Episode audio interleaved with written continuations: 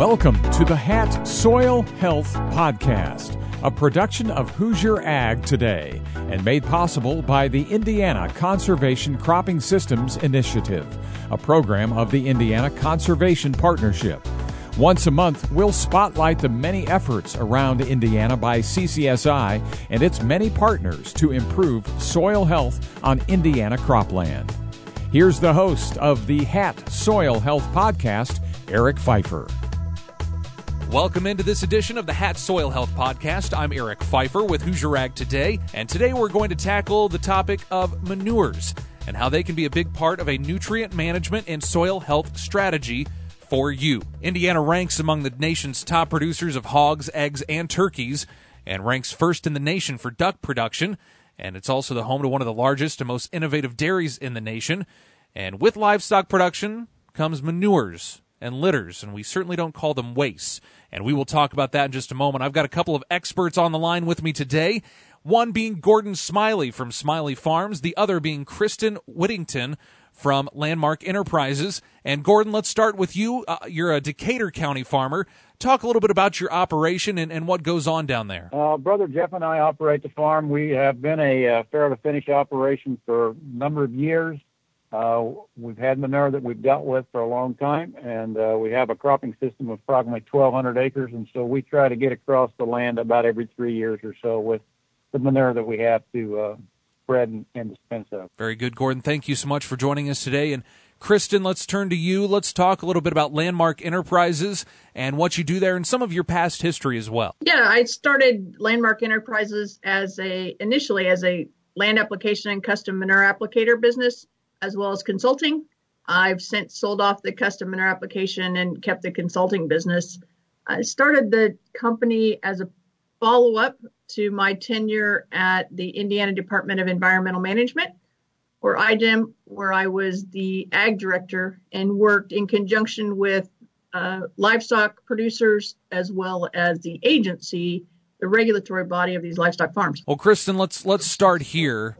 Why is it so important that folks use manure as opposed to uh, maybe some commercial fertilizers. What are the big differences that we're seeing there? Well, I just think that there's some significant differences between manure and commercial fertilizer. Uh, commercial fertilizer has been a great source of nutrients for crops across Indiana and certainly the Midwest for a number of years. I think we as livestock producers have done a much better job in the last five to 10 years of utilizing the manure we have available and its nutrient content. We can, as crop producers, can certainly tailor the amount of manure that goes on the field based on what crops there, what kind of soils we have, what kind of land application equipment we have, and tailor that to the crop we're trying to grow. I think that's a great point. One of the things that uh, with the GPS work that most of us are being able to use, we're actually using a drag line and uh, you can we have a meter in the the tractor cab that's monitoring the amount of gallons that you're going on per acre and so you tested that manure and you know that amount and if you need because of uh, previous soil tests you can speed up or slow down in areas that uh, you need maybe more application or less but between the gps and the uh, monitoring equipment we can be pretty darn precise with the manure and the liquid application form. We certainly saw a changeover in the at the grower level, so at the crop producer level, about eight or 10 years ago with the ability to use some more technical equipment. So we can use GPSs, we can use other monitoring pieces like Gordon's talking about, and get this manure applied on the part of the field that most needs those specific nutrients. So by making those decisions prior to land application of the manure, we can really tailor to get the most productivity we can out of our crop. Uh, the micros is a, would be another area that, in other words, we all know in manure we're feeding those animals to precision and things, but we get a lot of micros that wouldn't be necessarily in a commercial fertilizer of just a an NP or a K. So those micros are very helpful. One of the things we've noticed over the years comparing to commercial application is that we'll have much higher copper readings in our soils than many other folks with this commercial, but that copper comes from adding it to the diets over the years. So that's just one example. This is the HAT Soil Health Podcast presented by the Indiana Conservation Cropping Systems Initiative. I'm Eric Pfeiffer, Kristen Whittington on the line with Landmark Enterprises, and also Decatur County farmer Gordon Smiley of Smiley Farms. And and I mentioned it in the open, Kristen, and you just mentioned a lot of big uh, reasons why manures are so important. It's not waste. Some people call it waste. Uh, and, and, that's certainly not the case. It's certainly not the case. Uh, I my family's been farming for uh, eight or nine generations here in Indiana. The way manure is looked at now versus how it was initially um, back when my great grandfather had hogs um, is certainly different.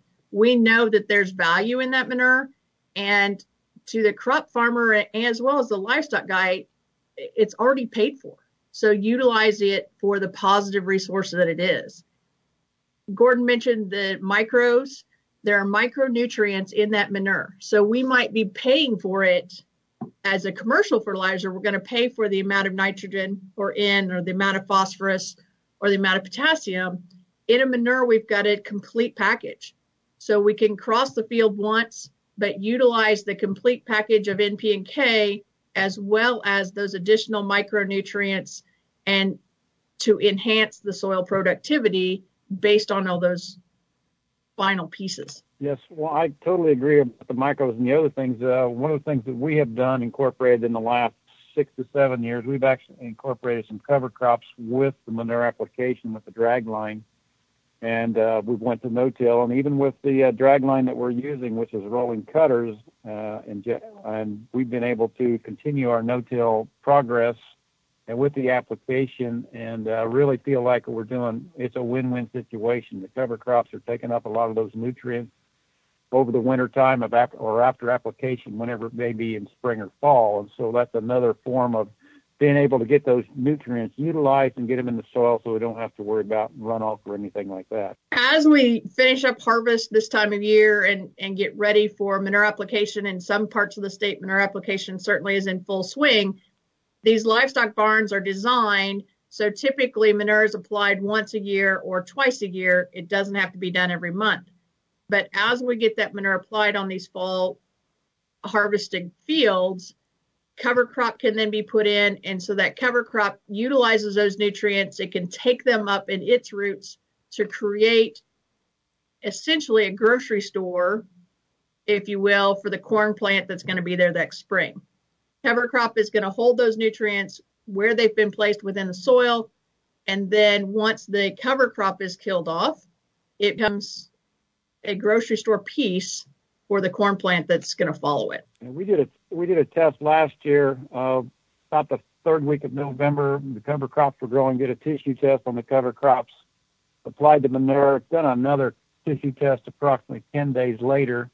Uh, just trying to see what that cover crop was doing, and it actually increased the uh, nitrogen percentage in that plant seven percent in those about 12 days between uh, as soon as we applied it to when we took the test, right prior to some really cold weather. So that was just another guide to us that uh, the cover crop's taking it up. And I think those cover crops, as well as putting the manure in subsurface, uh, allow for some nitrogen stabilization in the soil. The cover crop certainly holds that nitrogen in the soil profile at the root level. Um, there is not a requirement in Indiana that manure is injected or put in subsurface. Most of producers are putting it subsurface using a drag line or some other you know tanker for injection just because it helps maintain that nitrogen and stabilize it within the soil at the root level for the planned crop. Now, Gordon, I want to go back to you mentioned the no-till uh, and, the cover crops. Uh, since we've been doing this podcast, we get questions often from folks about how do we start this process of cover crops? How do we start? Uh, because a lot of people really don't know the best place to do it. Can you tell us about your story and why you decided to go 100% no-till and, and with the cover crops? Well, really, I guess we were looking at the soil erosion and uh, being able to be, hopefully, when we're all said and done with our generation, that you know we we make it as well or better. And uh, we've looked at the creeks and we want them to be clear, you know, and the cover crops indicated to us from what we saw that the creeks are actually running more clear than what we were prior to doing the tillage work. And so I guess that was the first thing is we wanted to save our natural resource, and the second thing is that uh, we think the cover crops actually, when they take up the nutrients, whether it be by commer- commercial fertilizer or manures, that uh, when it dies, it's in a more stable form. So I would encourage anybody wanting to try it.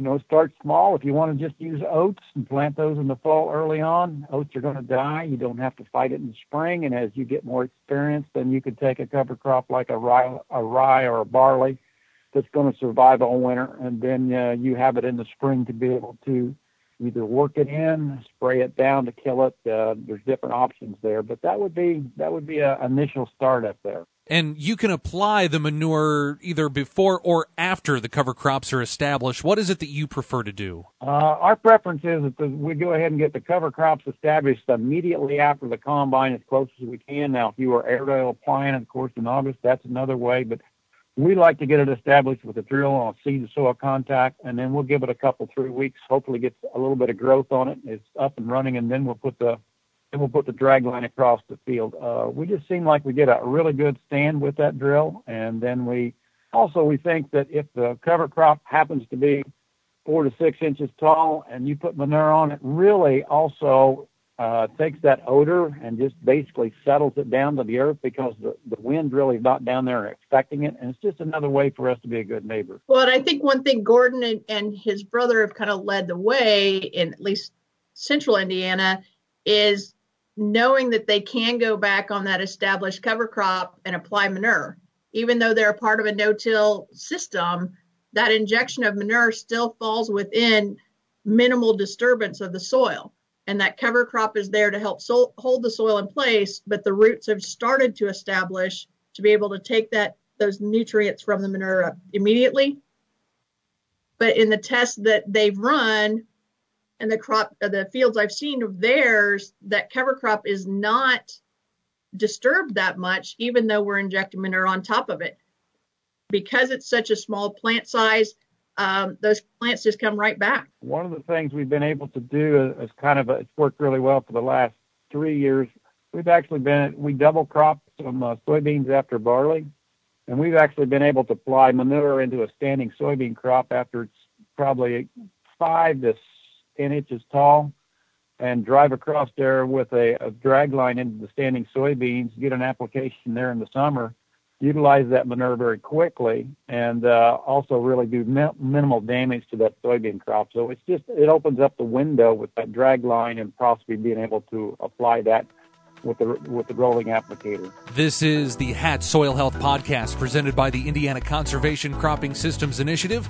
I'm Eric Pfeiffer. Gordon Smiley, a Decatur County farmer, is on the line, and so is Kristen Whittington with Landmark Enterprises, a full-service consulting firm for livestock producers, including Smiley Farms. Uh, Kristen, let's talk a little bit about 4R considerations and just as a you know kind of a reminder right fertilizer source at the right rate at the right time and in the right place the four r's for uh, nutrient stewardship. What are some of the four r considerations with using manure over other options? Well i think manure certainly comes with a complete package when you compare it looking at commercial fertilizers. We've got n p and k values in there as well as the micronutrients as well as some organic matter um, and in the the source of poultry litter, you can also have some uh, bugs, if you will, that will help with soil compaction and certainly can increase the organic matter in those soils that they're applied to. We can tailor rate much more specifically than we could 10 years ago. We've got GPS equipment in manure applicator uh, tractors and units. That's very specific, so we can get manure where it needs to go on the correct soil with the correct amount of, of values. Timing can be a challenge with manure because we it's it becomes more difficult to put it on a standing crop, but certainly with the cover crops and some of the work that the Smiley brothers have done, they can show that we can drag line into standing soybeans, we can drag line into standing cover crop, which allows those nutrients to get where they need to go specifically. I would encourage people. Uh, the drag line is the one thing that's really helped us reduce compaction. Also, uh, be able to, you know, as you, you experiment. It's not that you get back into a corner and you have to do something on, an emergency basis, but if you try something, be proactive in it and try into something experiment. We didn't we didn't really think the soybean thing would work initially, and we did it on a limited basis. But we found that it's been very positive, and so I would encourage others to, you know, to look about that. Where it could be pasture ground that you could apply that to with a dragline situation too. You know, so uh, expand and look outside the box of, of different ways to utilize that manure as a great asset. And when you talk about manure application, draglines have certainly been a resource to get larger volumes of pit manure out to the larger volumes of crops. So we can go cover more acres in less time if we can pump that manure through a drag line. There are still a lot of operations across the Midwest that are using tankers. I've been able to encourage some guys that they can get a frac tank and essentially create a drag line system at the field level so that you're not limited based on how much time it takes for the truck for the tanker truck to get from the field back to the barn and then return but you can create your own short drag line at the field level which then allows you to limit your compaction levels it allows you to be more efficient from a time management standpoint. I think that's an excellent point, Kristen, that you raise up. In other words, you can even if you have acres that's somewhat far away, the people have been creative, and the frac tanks have allowed that to be able to utilize it in a, in a, a more user friendly on your acres that you have. And I think that's a, a great point that, that people learning how to expand it. And I think that there, there's a lot of creativity that can be done from an injection bar standpoint. I know when we were com- commercial applicators – that we did a lot of experimentation on on tillage tines, uh, whether it be rolling bars or uh, shovels, some of those other specifics. Soil type practices, horsepower, certainly from a tractor, can dictate how those work best. And just because it works great for one producer does not mean it's that same setup for another producer because you might be in different soil type base it might be because you want to, you know, certainly want to inject in standing alfalfa, which can be done.